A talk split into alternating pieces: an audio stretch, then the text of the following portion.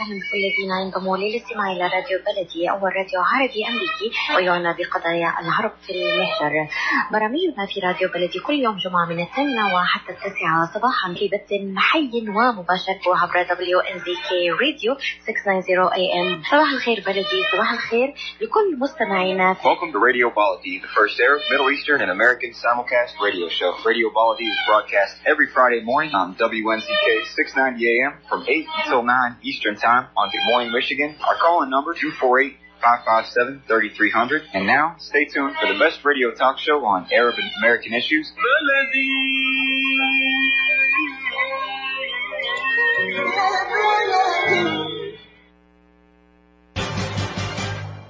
I am Atef Abdel Jawad. Join me the first Friday of each month at eight A M Eastern Time.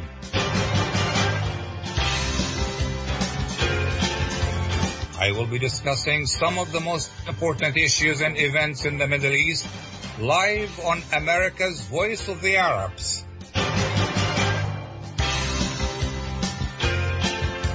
W N Z K six ninety A M and W D M V seven hundred A M.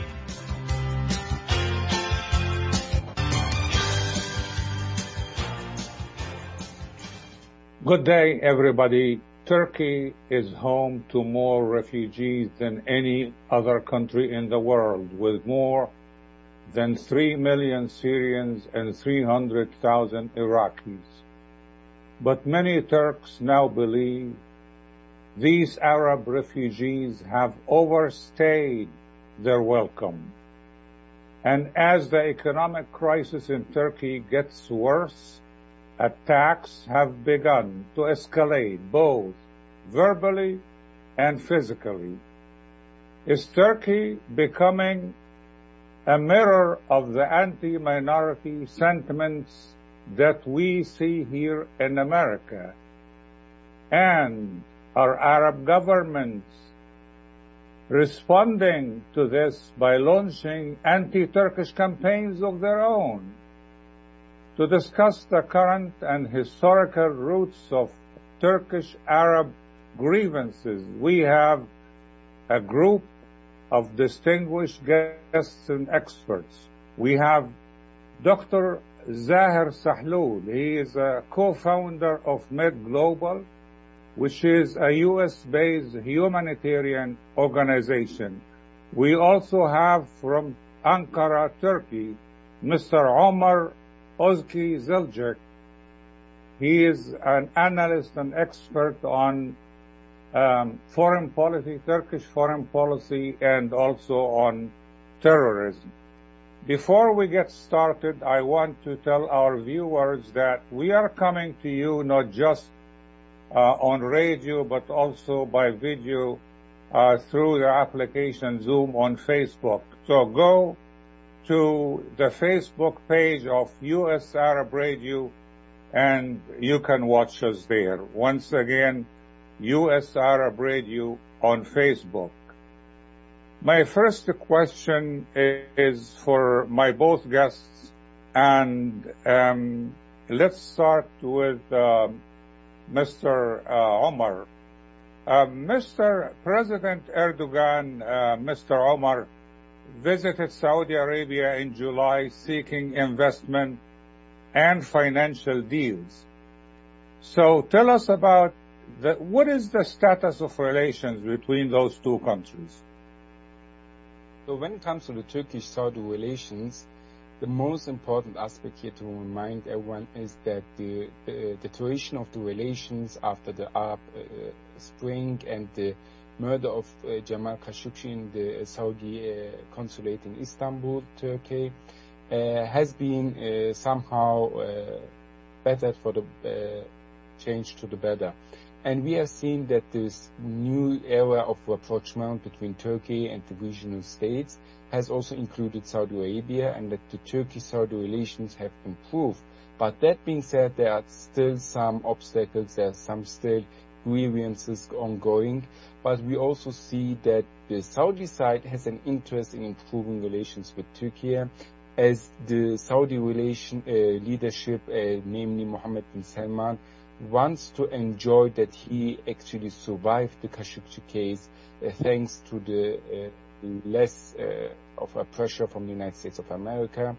And we have seen that uh, the Saudi leadership is now part of the regional normalization. The Saudi Arabia has normalized relations with Iran, which was a major shift. Saudi Arabia has its uh, channels of communications with Israel, and they have also tried to um, accommodate uh, Turkey and uh, to decrease uh, tensions between Turkey and Saudi Arabia.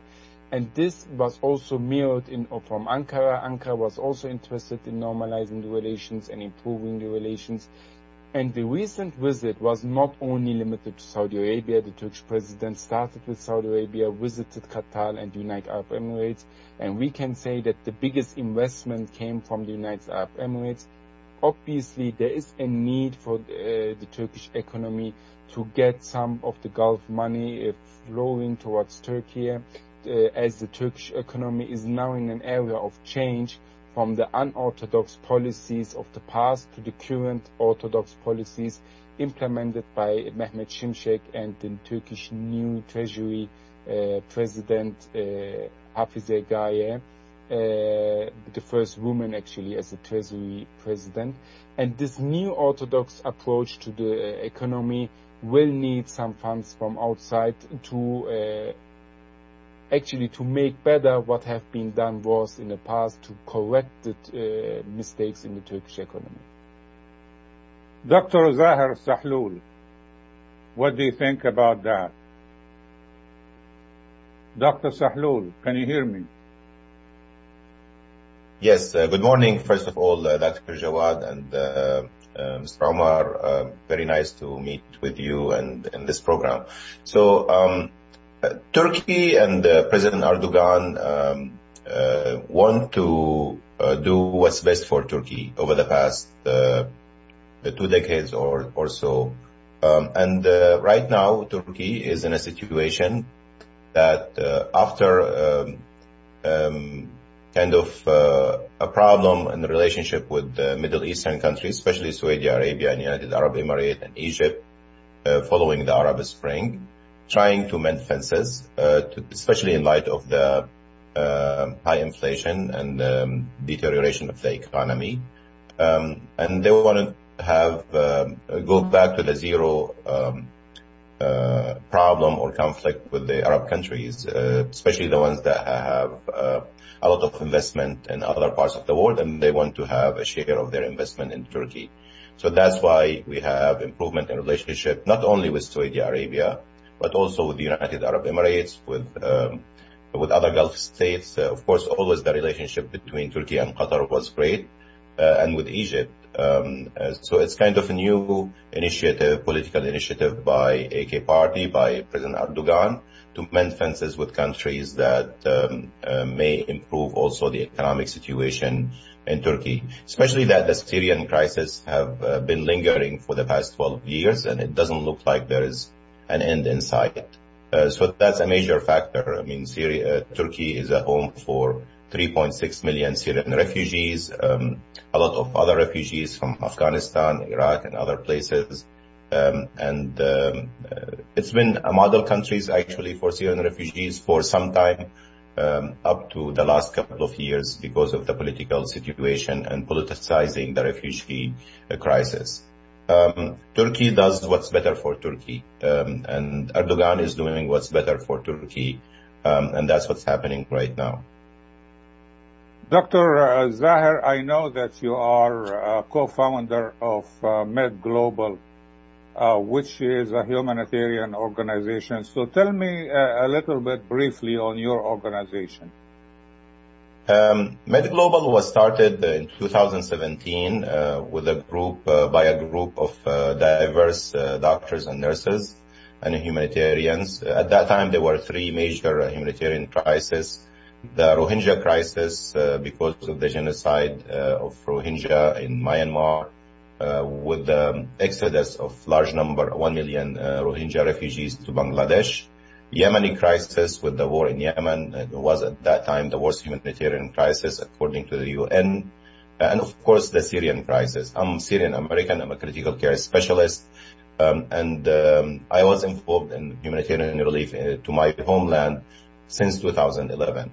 So um, since uh, the inception of uh, MedGlobal, uh, which was formed to improve healthcare in disaster regions, learning from the Syrian crisis, Uh, we provide training for doctors and nurses. We donate medical supplies, medical equipment. Uh, we strengthen healthcare systems. We send doctors and nurses to disaster regions. Uh, we are present right now in ten countries, including Lebanon, Palestine, uh, Syria, uh, Yemen, um, Bangladesh, Sudan, um, Ukraine, Colombia, and Ecuador. And we impacted in the last six years about five million people, and we continue to grow.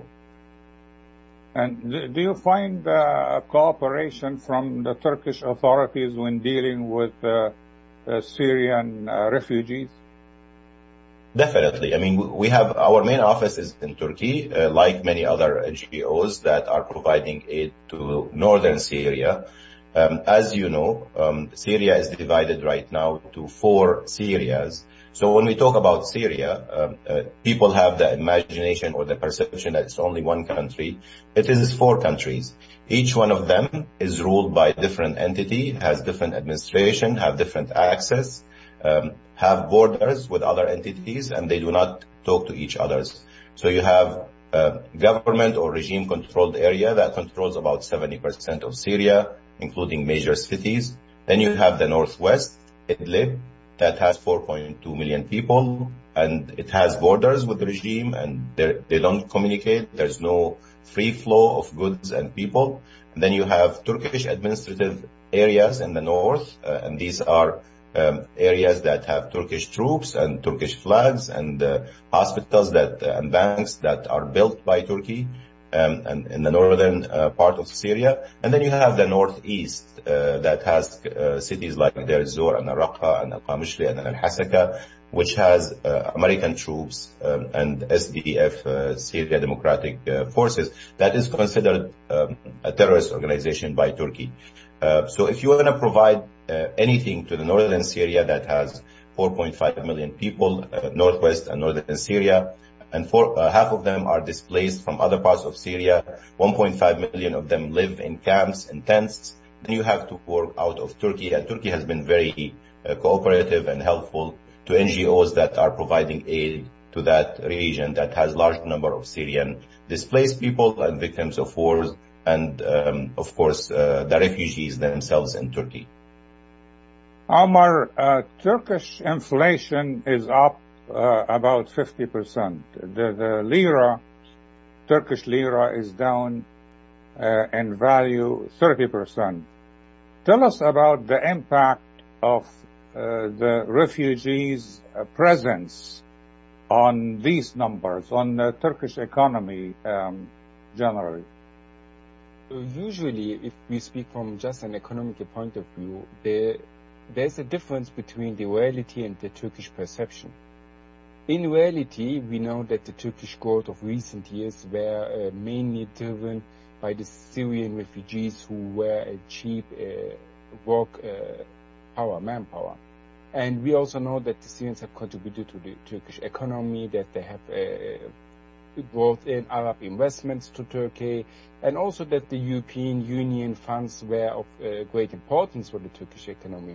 But that being said, there, with this decreasing economic situation in Turkey and uh, the high inflation rate, the uh, loss of the value of the Turkish lira, we have a situation in which people are more and more hostile towards the Syrian refugees. And here I think the biggest example to understand how this is being evolved in uh, common life, in uh, the daily lives of the people, I think we have to look to Istanbul. Istanbul, the major city of Turkey, the economical heart of Turkey, has officially sixty million people living there. But the real number is much higher, as uh, we have Syrian refugees there, we have unregistered uh, Syrian refugees from other towns who live in Istanbul for work, We have Turkish citizens who are not registered in Istanbul but still live in Istanbul for work. We have too, many tourists going and flocking into Istanbul. And then we have the foreign investors who buy homes in Istanbul. Some people, uh, like the Iranians and the Iraqis, to get the Turkish citizenship. Others, just because Turkey is very cheap, they buy houses in, uh, in Turkey. And this uh, has skyrocketed the prices of housing and the prices of rents in Turkey incredibly. It's very hard actually now to live in Istanbul. And as the uh, inflation uh, skyrocketed as well, and the Turkish lira lost its value, so all came together, and now, especially in Istanbul, the people are fed up, and they see that the, the reason for the uh, let's say the high uh, price of rents in the marketplace for housing are due to the high number of foreigners, the high number of refugees living in Istanbul. So they see that they have to pay a high uh, rent because there are many Syrians who compete for the same houses as the Turks. And this creates some social tensions, and this is further facilitated and even provocated by some far-right, uh, anti-migrants, uh, racist political parties or political figures. And I think what is not known in the international media or not understood is that usually Turkish nationalism is different than European or Western nationalism. And the Turkish, uh, among all of the Turkish political parties, the ones who are most supportive of the Syrian refugees are actually the Turkish nationalist M H P, the coalition partner of the A K P of Erdogan. But we have now, with the Zafer Party and Ümit Özdağ, a new type of nationalism in Turkey. And this new type of nationalism is an imported one. And the, the rhetoric used by this anti-refugee political party is exactly the same rhetoric of European far-right anti-migrant political parties. Uh, what Ümit Özdağ says, it's can be translated into uh, French. We just need to exchange Syrian with Muslim or Arab. We can, uh, what the A F D in Germany says about the Turks, the same, the same has been said by Ümit Özdağ, the far-right political leader, about Syrians in Turkey. So it's the same rhetoric, the same mechanism, the same propaganda. And this is a nationalism which was imported into Turkey by this far-right political party, as it has seen that there is a gap uh, in the political atmosphere in Turkey. And now, uh, recently, we have some, a new development, which was that when the presidential elections got to the second round, the opposition leader, Kemal Kılıçdaroğlu, aligned with Ümit Özdağ and promised him three ministries and the intelligence presidency among the ministries, the interior ministry, and uh, changed its rhetoric to a very harsh anti-refugee, anti-Syrian rhetoric, the main opposition leader. And this provided in the Turkish public space more legitimacy to racism and to hatred towards refugees. And all of these uh, coming together is has now the bad economy, the new import of nationalism from Europe, the um, uh, legitimacy provided by the main opposition leader to these uh, nationalist anti-refugees rhetorics have unfortunately increased the sentiments against Syrian refugees in Turkey. And one can expect that uh, verbal and physical attacks against Syrian refugees will unfortunately increase in Turkey in the coming period. We're going to take a break, a brief break. When we come back, I want to ask uh, Doctor Sahloul um, whether he thinks the Syrian refugees really want to go back to their homeland. Now, you talked to Mister Ömer about some sort of racism uh, that is going on in Turkey. Uh, when we come back from the break. Were you recently at the emergency room, urgent care, or at your doctor's office being told you need a hand, wrist, or elbow specialist? At the Katranji Hand Center, we offer the latest techniques in hand, wrist, and elbow care. From sports injuries to work injuries to everyday hand, wrist, and elbow problems, the specialists at Katranji Hand Center are here to get you back on track. Call us in Troy today at two four eight, eight six nine, four two six three or visit us at katranji hand center dot com to schedule your appointment today.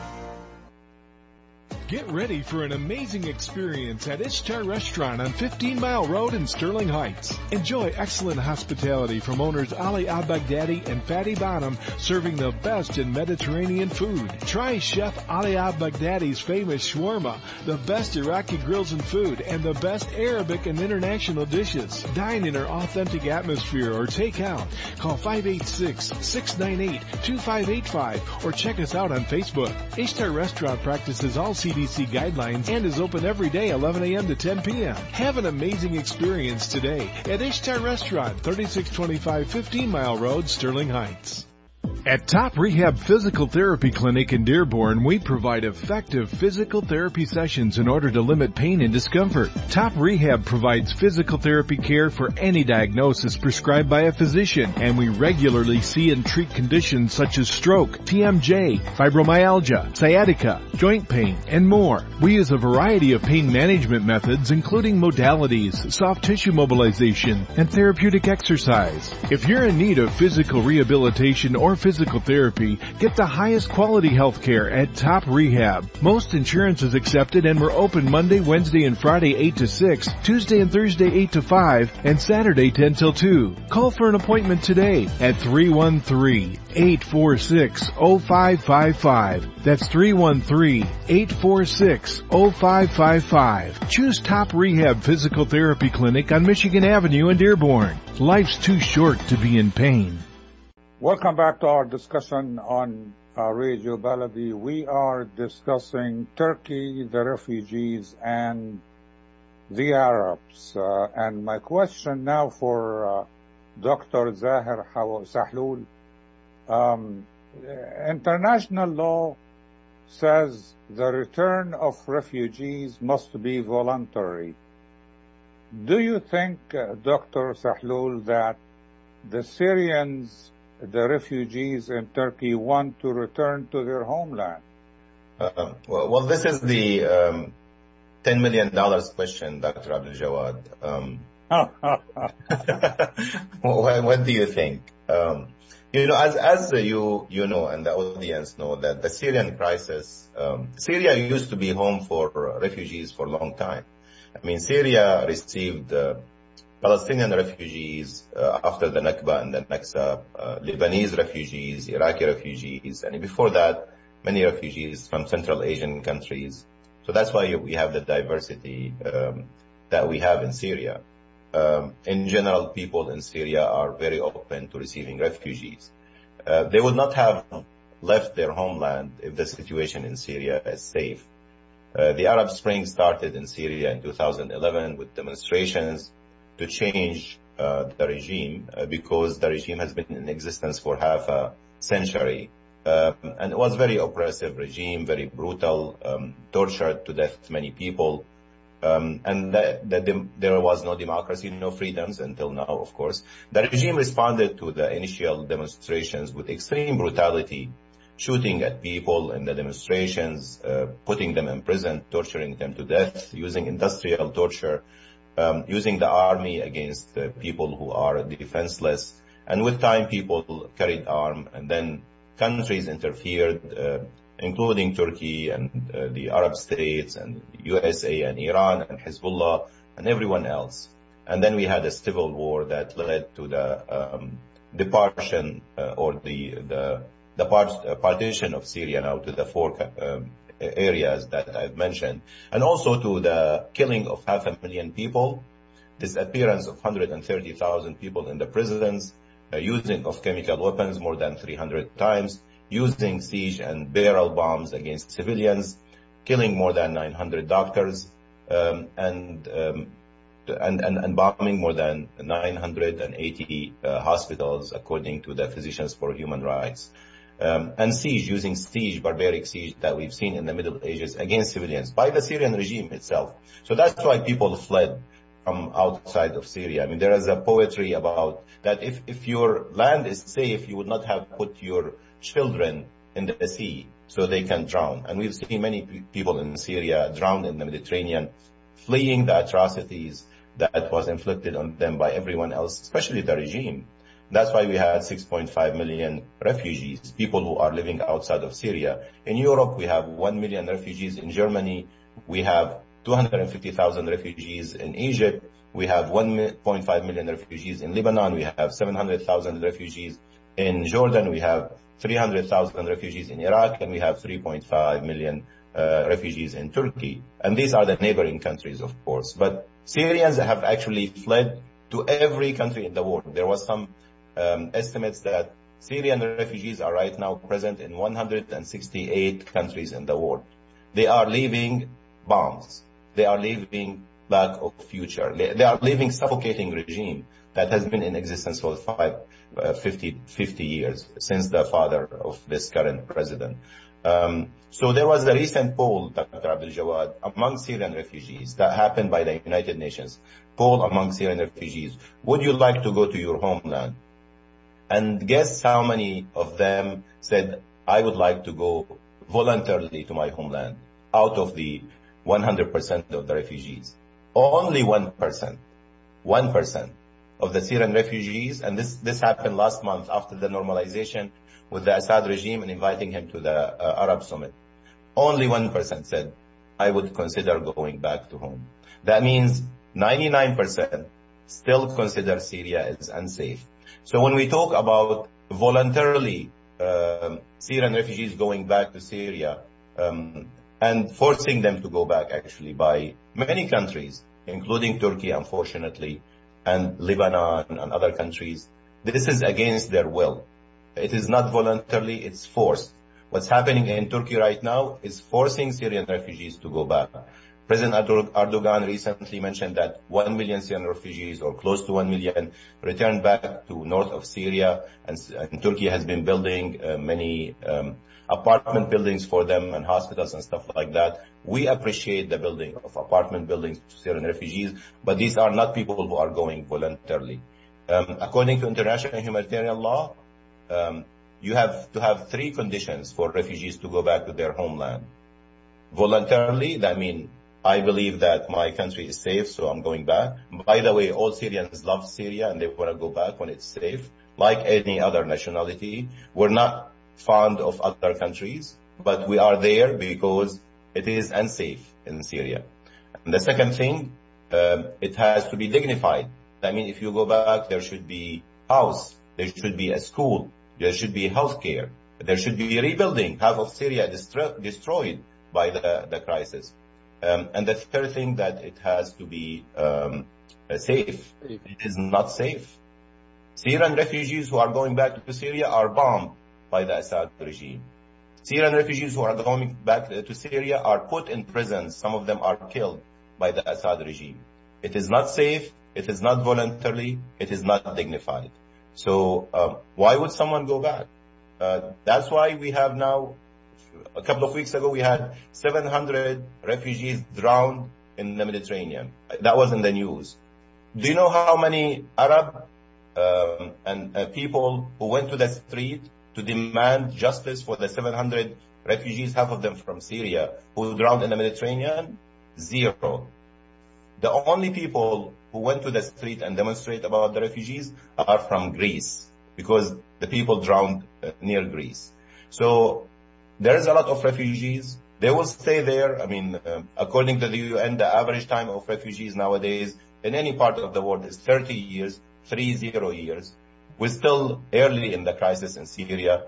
There is no resolution in sight. There is no political uh, transition that's stipulated by the United Nations Security Council twenty-two fifty-four that stipulate that we will have some changes in Syria so people can close the chapter and go back. We don't have that in Syria. People want to have some change. That means the Assad regime says, okay, we're going to have amnesty. Uh, we're going to let people know that there are people who disappeared in the prison died. So they have a closure. We will not put people tortured in prison. That we will have a third party in Syria who will say, okay, we will guarantee the safety of people who go back. When that happens, people will go back voluntarily. They don't have to be forced to go back voluntarily. This is not happening. That's uh, fascinating. Uh, Mister Omar, any comment on what we just heard? Yes, uh, actually, uh, I think it was a very, very interesting point made by Mister Zaher, and I think uh, we can only sign all of them, and I can only fully agree with what he said so far, except that this is the ten million question. I think this is the very first question, and, and, and this is the most easy question if we are honest. They will not return. So I think we should not make any re-discussions about the possibility of Syrian refugees going back. The best case scenario is that some hundred thousands will return, and that's it. The most biggest majority of Syrian refugees, whatever happens, will stay in their host countries. And the Syrian refugees in Turkey, they will stay in Turkey. They will become an essential part of the Turkish people and of the Turkish community. The kids who came to Turkey when they were one year old, five years old, they are now going to school. Some children, uh, Syrian children, uh, are now have taken their education in Turkish schools and are now going to Turkish universities. They are, uh, in their socialization more Turk than they are Syrian. And many Syrian children, they don't know Syria. They don't have any rem- memory from Syria. And the people have built their livelihoods in Turkey, and it's just not possible. I, I always say this. The Turkish migrants who went to Germany for jobs, they did not return back to tu- Turkey, even though there was never a war in Turkey, and the, uh, the economy has been uh, skyrocketed, and the economy has bettered to the best uh, possible uh, in, uh, after that. But the Turkish migrants in Germany stayed in Germany, and they're an essential part of Germany now.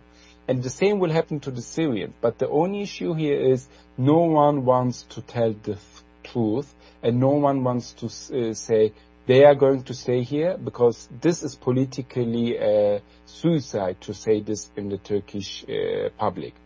And here, about, in regards to the return of uh, Syrian refugees, we have seen that some Syrian refugees officially voluntarily returned, but there's always skepticism about that, and we know that most of these voluntary returns have been forced to sign the voluntary return papers. But if we break it down to the numbers, these are some hundreds. You cannot send three point three million Syrian refugees uh, via this method back to Syria. And the project of the Turkish uh, president, uh, supported by Qatar, to make housings in northern Syria for one million uh, Syrians, uh, this is a project which will take some years to implement. It will not be implemented overnight, and we know that uh, the return of Syrian refugees, the ones who will return, which are some hundred thousands, most maximum, uh, this will happen over a longer period. What needs to be done is a clear communication that Turkey needs a strategy for hosting and integrating so many Syrian refugees into the Turkish society, and that Turkey is not alone in this. Unfortunately, we see that the, neither the Arab countries, nor the European Union, uh, nor the United States of America are really ready to help Turkey in this. We have seen that the European Union has given some money to Turkey in exchange for uh, not accepting Syrian refugees into Europe, and Turkey preventing uh, Syrian refugees to go to Europe, but that's not enough. What we need are financial support, we need social support, we need a communication strategy, and we need social support. For instance, why are so many Syrian refugees living unregistered and registered in Istanbul? If we break down, Turkey has eighty-one governorates, but uh, Syrians live in only ten of them. And this creates uh, the, uh, that uh, duality that in some neighborhoods Syrians are more than Turks. And this creates more racism in social life, and this prevents integration of Syrians. We need to have a strategy that would foresee the uh, migration of Syrian refugees inside Turkey to the eighty-one governorates. If this would happen, um, in all of the Turkish population, the Syrian refugees are make four percent. four percent isn't that much. But if they are accumulated in certain areas, this creates tensions, and this creates pro- problems. And secondly, we have seen that despite so many years ongoing, and despite no I person knowing that Syrians are really fond of learning new languages, and they have a good capability of learning new languages, that the Turkish state basically failed to teach Turkish to the Syrian refugee community. And this needs to be changed. The Syrians still cannot speak good Turkish enough. And this has to be changed. And last but not least, there needs to be a discussion about the legal framework. Turkey, and, and I think the European Union can play here an important role, and the Arab states as well, need to have another a sec, a legal status for Syrians to achieve. The, the situation now is that they are under temporary protection. And under temporary protection, they are not like a, a citizen or resident of Turkey. Their rights are limited. And it's always, they are always perceived like the ones who have to return back eventually. And the only option out of this legal status is to get the Turkish citizenship.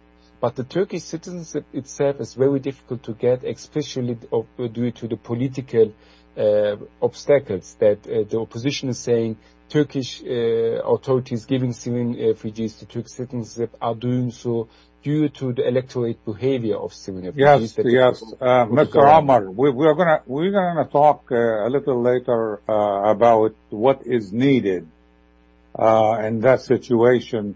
Uh, but let's uh, take a break now. When we come back, I um, have a question for uh, Doctor Sahloul uh, about uh, the U S. What the U S is, is the U S doing enough?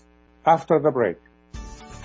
Life for Relief and Development has now been rated as one of the best charities for humanitarian aid. Life's humanitarian projects span the globe, and Life is celebrating its thirtieth anniversary of providing essential life-saving aid to people and communities in thirty-six countries, regardless of race, color, religion, or cultural background. Where there is life, there is hope. And when disaster occurs here or around the world, including being one of the first responders to the Turkey-Syria earthquake crisis, Life for Relief and Development rushes in to provide provide food, medical aid, and shelter to those in need.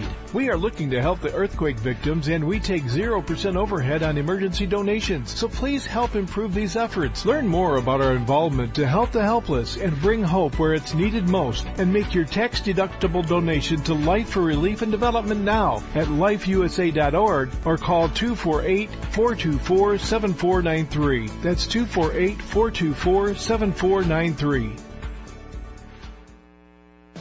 Kashat's Mediterranean Market in Shish Kebab offers a great array of your favorite Mediterranean meals. Meals range from lamb specialties, shawarma sandwiches, and seafood dinners. Plus, they offer big trays of your favorite food and so much more. Kashat's Mediterranean Market in Shish Kebab is located at three two eight three nine Northwestern Highway in Farmington Hills and is open from nine a.m. to nine p.m. So stop in or call Kashat's today at two four eight, five three eight, nine five five two. That number again, two four eight, five three eight, nine five five two. Kashat's Mediterranean Market and Shish Kebab will definitely leave you satisfied. With more than thirty thousand successful in vitro fertilizations, I V F Michigan is now ranked as one of America's best fertility clinics according to Newsweek magazine. I V F Michigan fertility centers are the recognized leaders in high-quality fertility care. With locations in Bloomfield Hills and nine other cities in Michigan and Ohio, I V F has experts in all aspects of the field. A founding member, American board-certified Doctor Nicholas Shama, is one of the leading reproductive endocrinologists in Michigan and Ohio. He has performed over twenty thousand successful I V F cases, and it's helped thousands of couples fulfill their dreams of parenthood. When it's time to get personalized care from Doctor Nicholas Shama at one of America's best fertility clinics, call I V F Michigan Fertility Centers in Michigan and Ohio toll-free at eight five five, nine five two, nine six zero zero, eight five five, nine five two, nine six zero zero. I am Atef Gawad. Join me the first Friday of each month at eight a.m. Eastern Time.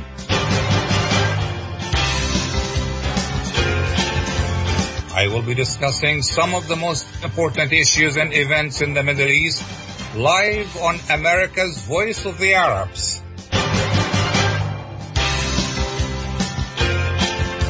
W N Z K six ninety a.m. and W D M V seven hundred a.m.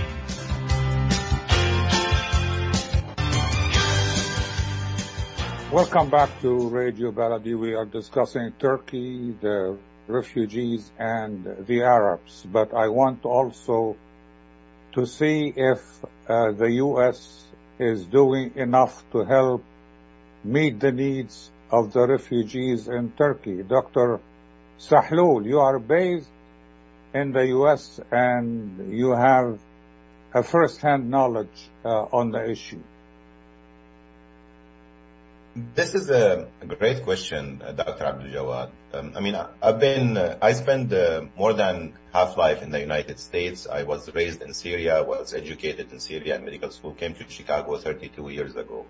And I've been uh, a citizen of this great country that we enjoy a blessing of everything, um, abundance of um, uh, all kinds of stuff, including freedom. Um, and also, uh, I believe in civic engagement. So um, I've been civically engaged throughout, before the crisis even, and throughout the crisis, uh, meeting with my senators, uh, talking about what's happening in Syria. Every time I go into medical mission, uh, I come back with stories and pictures. I show them to Senator Durbin and Senator Duckworth, uh, meeting with the State Department, meeting even with President Obama. I met with him in two thousand thirteen in the White House. And I told him, Mister President, your legacy will be determined by what you do in Syria.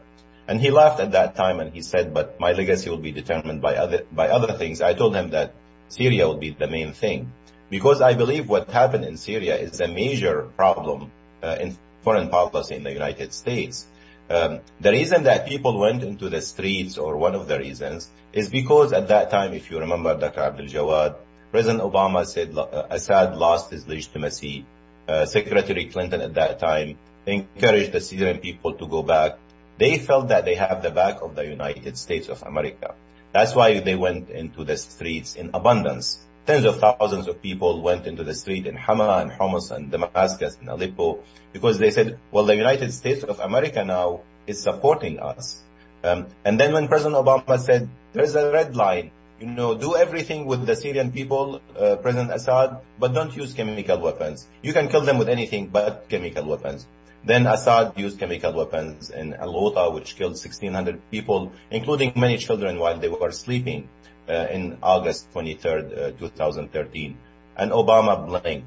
He did not punish Assad for that time. And that was a major milestone in the Syrian crisis. And then uh, the United States intervened in Syria, not to support the Syrian people, to fight ISIS, because it considered ISIS the major enemy to the United States. That's fine. ISIS is the terrorist organization. It's fine to fight it. But then they ignored Syria. After they won the victory against crisis, uh, against ISIS, which is a terrorist organization, they forgot about Syria. Syria right now is not in the priority of the United States. Not in, in, in the top ten priorities of the United States. You have Ukraine, you have Russia, you have China, you have climate change, you have too many immigrants uh, south of the border. President Biden did not mention Syria only one time in the last two and a half years after the earthquake. I think he mentioned Syria. Um, so there's no U S envoy now with high caliber U S envoy on Syria. So in order for anything diplomatically to move on the Syrian issue, You see, the United States, which is the most, still the most powerful country in the world, has to lead diplomatically on Syria. Because if you want to implement United Nations Security Council resolution that stipulates pathway to uh, end the crisis, which everyone agreed, including Russia and China, then the United States has to lead. And the United States has not been leading. They spend a lot of, United States, my country, I'm proud that we spend a lot of money to help Syrian refugees and Syrians in general, more than any other country in the world. Uh, I think seven billion dollars were spent by the United States to help the Syrian refugees. Um, I have to check the numbers, but I think that's an estimate. Um, and they continue to be generous with that. But besides the humanitarian issues, they are not leading diplomatically. They are focused on Syria from, um, the United States looks on, on Syria through the three things that traditionally Uh, meets the interest of the United States. Protection of Israel, um, the free flow of oil, which Syria is not relevant to that, um, and fighting terrorism. Uh, other than, n- nowadays they added one more thing, which is the Captagon, because Syria became a narco state.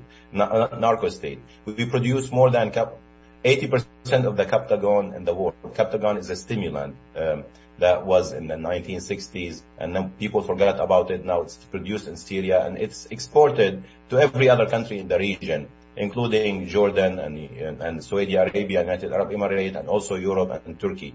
So Syria is becoming now the main exporters of uh, Captagon by the Syrian regime, and they get uh, about four to forty billion dollars out of the Captagon. So United States now is more concerned about the Captagon than the welfare of the Syrian people and the Syrian refugees. Yes, you are right. Uh, the U S should um, make the refugees a priority. We're not talking about Syria here. We are talking about refugees. Uh, but um, Mister Omar, um, you know better than anybody, Turkish President Erdogan wants to send back a million refugees to Syria within a year, not just for economic reasons, but also in response to grassroots and opposition sentiments.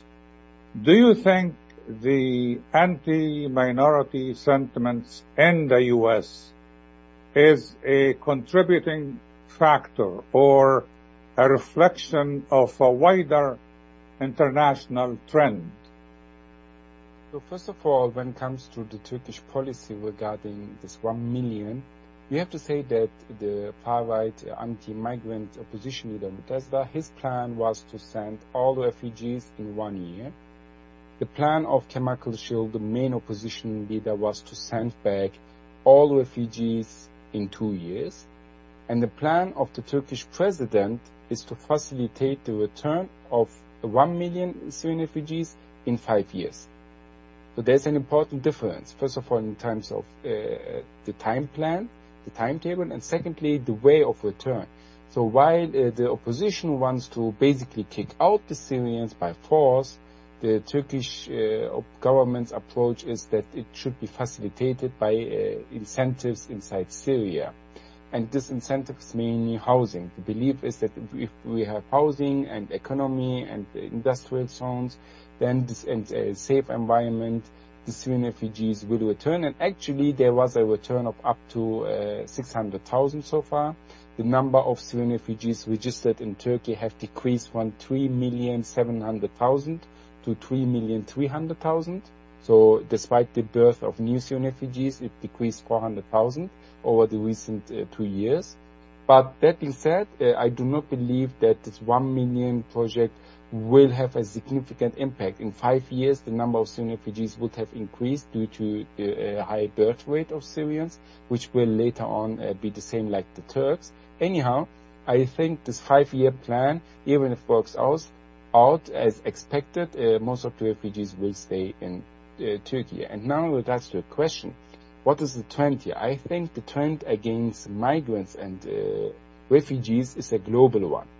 I personally have the uh, greatness that I was born in Germany as a Turkish migrant. I came to Turkey and I live here, and I can compare what are what's the discourse, what are the rhetorics, what are the propaganda, and it's the same. As I uh, previously explained, the Turkish nationalism doesn't have an uh, anti-migrant attitude. Actually, Turkish nationalism takes pride in uh, accepting migrants, as they fear that they are the saviors of the world. So this is the usual Turkish nationalism. But the Turkish nationalism, which is quite new in Turkey, is the, uh, quite similar to the European and Western nationalism, and which is anti-migrants, anti-refugees, and uh, racist in its core. And we see that similar tendencies are not only limited to Western, uh, to the Western Hemisphere, but we see that the Indian government uh, has a similar approach, that uh, Modi's political party has a similar approach, and I think just like terrorists learn from each other, racists learn also from each other. They see what's working, they see what's e- effective. We have now uh, a very far-right leader in Italy. We have Marine Le Pen, who is the second biggest uh, political uh, figure in France. Macron did only win because the others didn't want Marine Le Pen, not because they want to support Macron. So in the core, Marine Le Pen uh, enjoys the biggest support in France. We see that Modi is ruling over India.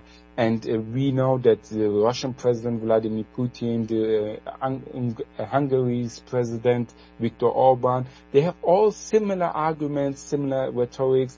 And this global trend for racism and anti-migration can only be countered if It, there's a global strategy for that. And if there's a global cooperation, global coordination, and a global aid for the people who need this support. And I think here that the Turks feel very much left alone.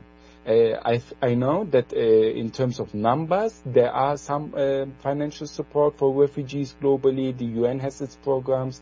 The European Union is giving some money to Turkey. But in terms of perception and the Uh, the cause, this is just un- insufficient.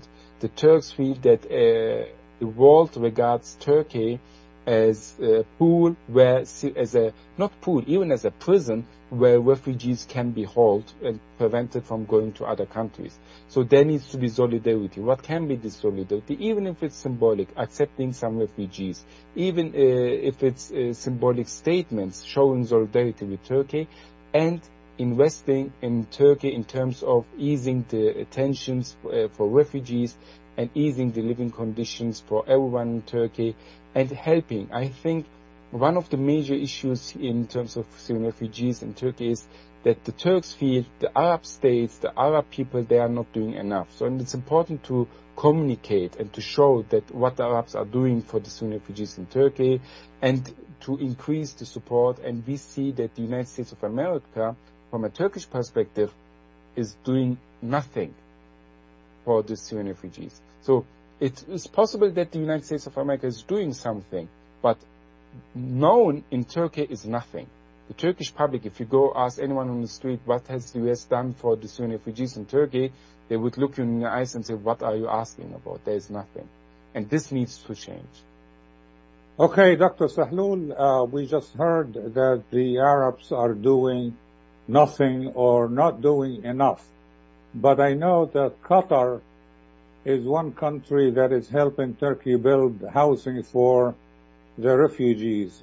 Um, and, and Saudi Arabia is offering e-visas to Turkish citizens among twelve other countries. Now, do you think uh, that's, uh, uh, there is a division among Gulf states when it comes to treatment of refugees in Turkey? Um, very good question, as usual, uh, Doctor Atef Gawad. Um, I think this program should be in Turkish uh, and aired to Turkish language, because one of the problems um, that uh, we have, that these programs and discussions that uh, addresses these issues um, are not addressed to the Turkish people. And I agree with uh, with Omar that one of the failures of the Arabs and, and, and Syrians themselves, that they did not um, establish media that is talking to the Turkish, great Turkish people, by the way. I mean, Turkey was a model uh, country for Syrian refugees, provided them with, um, with of course, safe uh, environment, um, urban environment, uh, healthcare, education. I have many of my friends when I go to Turkey, and I've been in Turkey fifty times in the last twelve years. So I do my part. I go there, I take my family with there, we stay in hotels, we spend money, we buy everything, we come back. And this is the situation of many Syrians who live in the United States and Europe.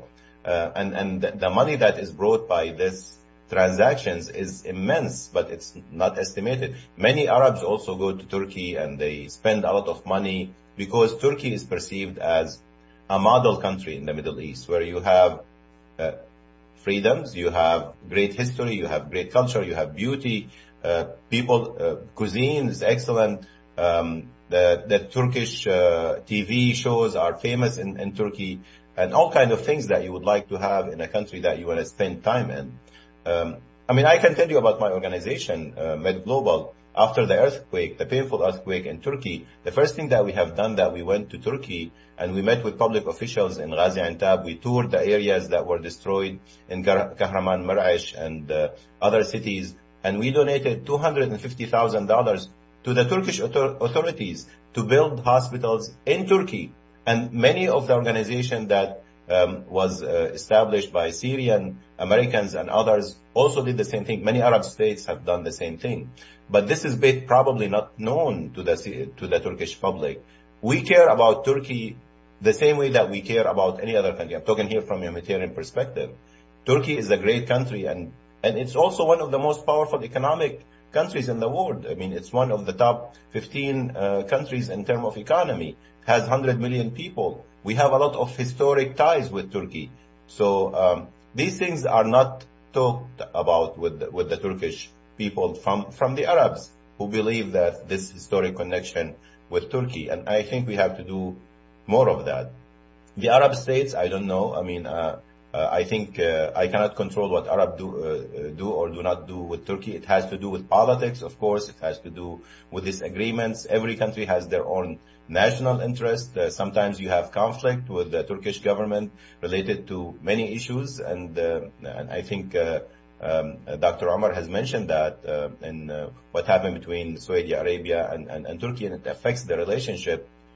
I blame the Arabs, actually. Uh, I mean, six point five million refugees is large number uh, for Syrians, but they could have been supported by the, the very rich Arab countries who are uh, pouring monies on everything. The United Arab Emirates, Kuwait, uh, Saudi Arabia, Qatar, and other, Oman.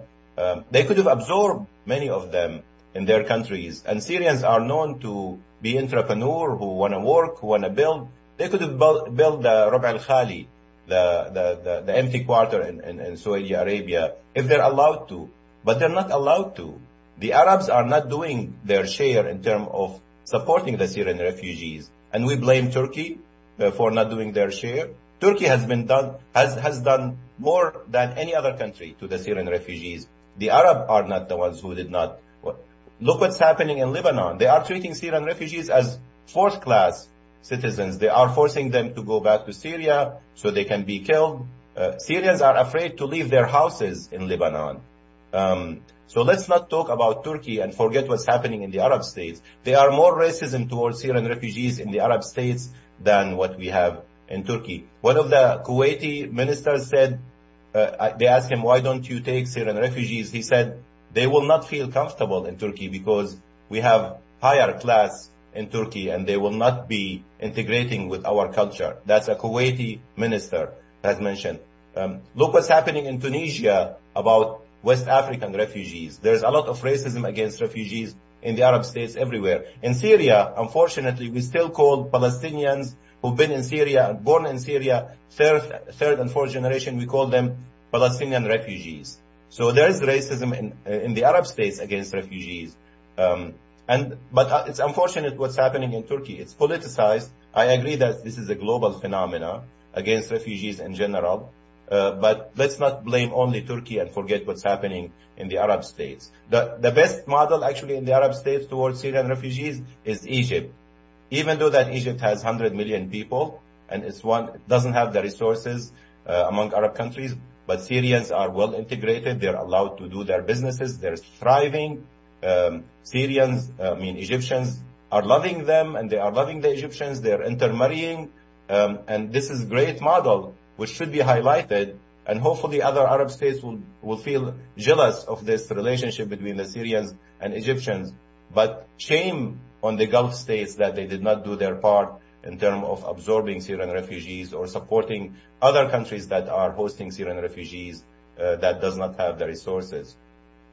Okay, I would like to conclude on a lighter note. Uh, Mister Omar, uh, I read about, uh, tell us uh, uh, about uh, uh, Turkish uh, efforts to push the international community to call your country Turkey rather than Turkey. Uh, and yeah. I, I have less than a minute, so be brief, please. Oh, you gave me a very difficult task. So what I can say is that Turkey wants to change its name from Turkey to Turkey due to the misunderstanding of the animal Turkey and uh, Turkey as a country. And it's uh, hard to get used to it. Even I sometimes say Turkey and not Turkey. But officially Turkey's name is in English language now Turkey, and uh, Turkey wants everyone to use Turkey instead of Turkey, and this has been changed.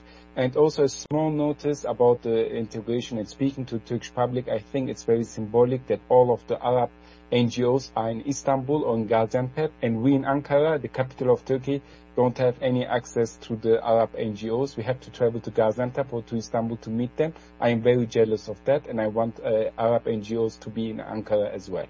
Thank you very much, uh, Mister Ömer uh, Özkizilcik uh, and Doctor Zaher Sahloul, and thank you all for the information and contribution.